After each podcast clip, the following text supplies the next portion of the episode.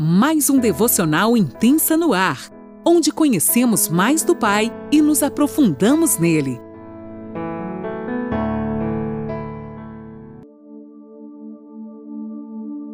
Bom dia! Mais um dia se inicia e eu, Lani Nola, falo de Criciúma, Santa Catarina.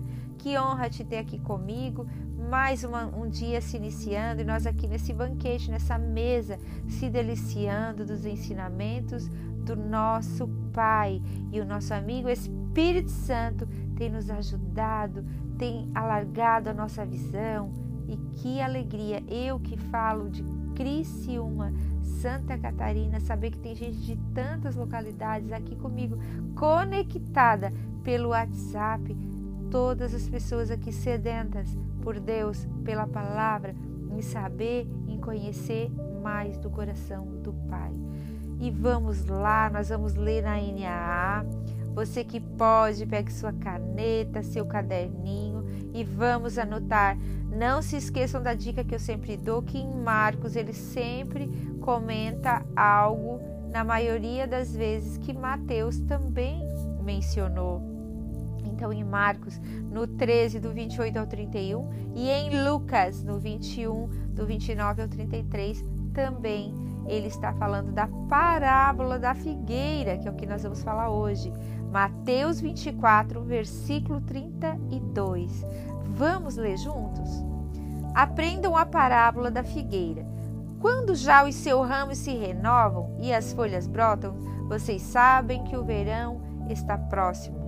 Assim também vocês, quando virem é, todas essas coisas, saibam que está próximo às portas. Ele está querendo nos ensinar através da figueira que está próximo à sua vinda, pois as folhas brotam, estão se renovando seus ramos e as folhas brotam. Isso quer dizer que está próximo à vinda do Senhor. Em verdade lhes digo que não passará esta geração sem que tudo isso aconteça. Que geração, Lani? ele está mencionando aqui. A geração que ele está mencionando é a geração que vai ver todos os sinais que nós aprendemos no capítulo 24, que são 16 sinais. Então, ele está dizendo: em verdade lhes digo que não passará esta geração sem que tudo isso aconteça. A geração que vê todos os sinais, os sinais.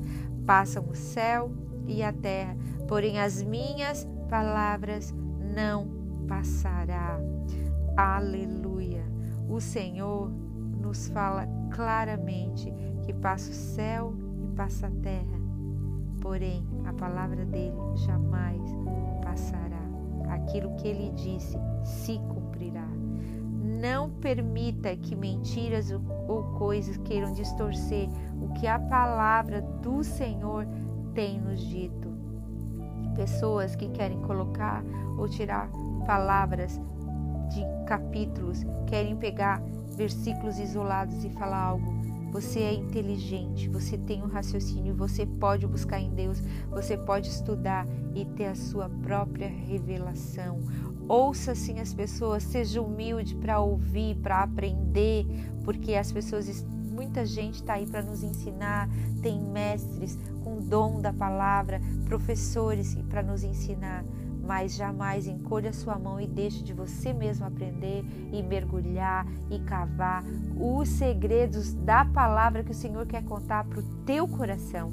Não seja uma pessoa omissa que qualquer coisa tá bom, mas preste atenção nos detalhes e vá estudar a palavra do Senhor. A preparação da segunda vinda de Cristo, ela é muito clara, ela tem muitos sinais, ela é precedida por muitos avisos, muitas coisas acontecem. Quando essas coisas começarem a acontecer, devemos saber que está próxima a nossa redenção. A figueira já começou a brotar, ele fala ali bem claro, e os sinais já estão gritando aos nossos ouvidos. Lá no livro de Apocalipse, ele mostra que Deus não derrama as taças do juízo sem antes tocar a trombeta. Ele vai mandar os seus anjos para tocar a trombeta, e os sinais da segunda vinda são como trombetas dos anjos a, dando um alerta para os seus escolhidos que ele está voltando, avisando que ele virá. E ele diz: Eis que venho sem demora. Ele prometeu que assim como ele subiu aos céus, ele também voltará. A Bíblia diz que Jesus virá em breve. Os sinais apontam para a vinda dele, gente. A palavra de Deus não falha, tá claro. Passarão, como a gente leu ali, passará o céu e a terra, porém as minhas palavras não passarão. Acontecerá uma série de eventos que já foi descrito em todo o capítulo 24 que a gente leu. Fique atento. Ninguém pode decifrar o dia que ele vem. Ele pertence somente à soberania de Deus. Deus não abriu, ele não disse que era para nós saber o dia, mas que nós possamos estar preparados para essa segunda vinda. Quando Jesus voltar, os homens estarão desatentos, a gente vai estar, como a palavra fala, muitos se dando em casamento, como nos dias de Noé, né? Lá no dilúvio. Havia muita advertência, mas ninguém deu ouvidos a ele.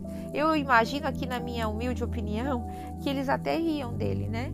Como se hoje a gente risse das pessoas. Eles riam dele. Ah, esse doido tá montando uma arca. Sabe lá o que o coitado ouviu. Mas quando Jesus voltar, as pessoas estarão entregues aos seus próprios interesses, sem se perceberem a hora. Por isso que o Senhor fala que não cabe a nós saber o dia. A gente só precisa estar atento e preparado, porque eles vão estar casando, vão estar comendo, vão estar se divertindo, como o dilúvio. E quando chegou o dilúvio, o que, que aconteceu? Somente Noé e a sua família pôde ser salvo, porque o Senhor nos manda os sinais e nós devemos ficar atentos. Naquele dia será tarde demais para se preparar. Haverá apenas dois grupos: aqueles que vão com o Senhor e aqueles que vão ficar. Infelizmente é assim. Naquele dia nada vai justificar. Por isso, querido, nesta manhã, reaveja seus valores, sabe? O que você tem feito da sua vida. A gente sabe que a gente está vivendo dias difíceis. Muitos de nós, na maioria das vezes, diz, mas os sinais já estão à porta. Mas nós não vimos todos os sinais se cumprir. Enquanto isso não acontecer, vamos dar nosso melhor e viver da melhor maneira possível, honrando ao Senhor em tudo o que nós fizermos, em todas as áreas. Se você precisa pedir perdão, peça perdão. Se você precisa perdoar, perdoe. Mas atente o seu coração a, a estar conectado com o céu, a caminhar no compasso do coração de Deus. Não ande na sua própria ignorância. Peça para o Senhor arrancar todo o seu egoísmo e que você possa estar tão conectado com Ele. Lembre-se, Ele é aquele que nos dá força para que nós possamos caminhar todas as manhãs. Ele que nos ensina como nós devemos dar o próximo passo. Então dependa dele totalmente a sua vida e celebre o seu dia. Viva os detalhes do seu dia da melhor maneira possível. Deus te abençoe.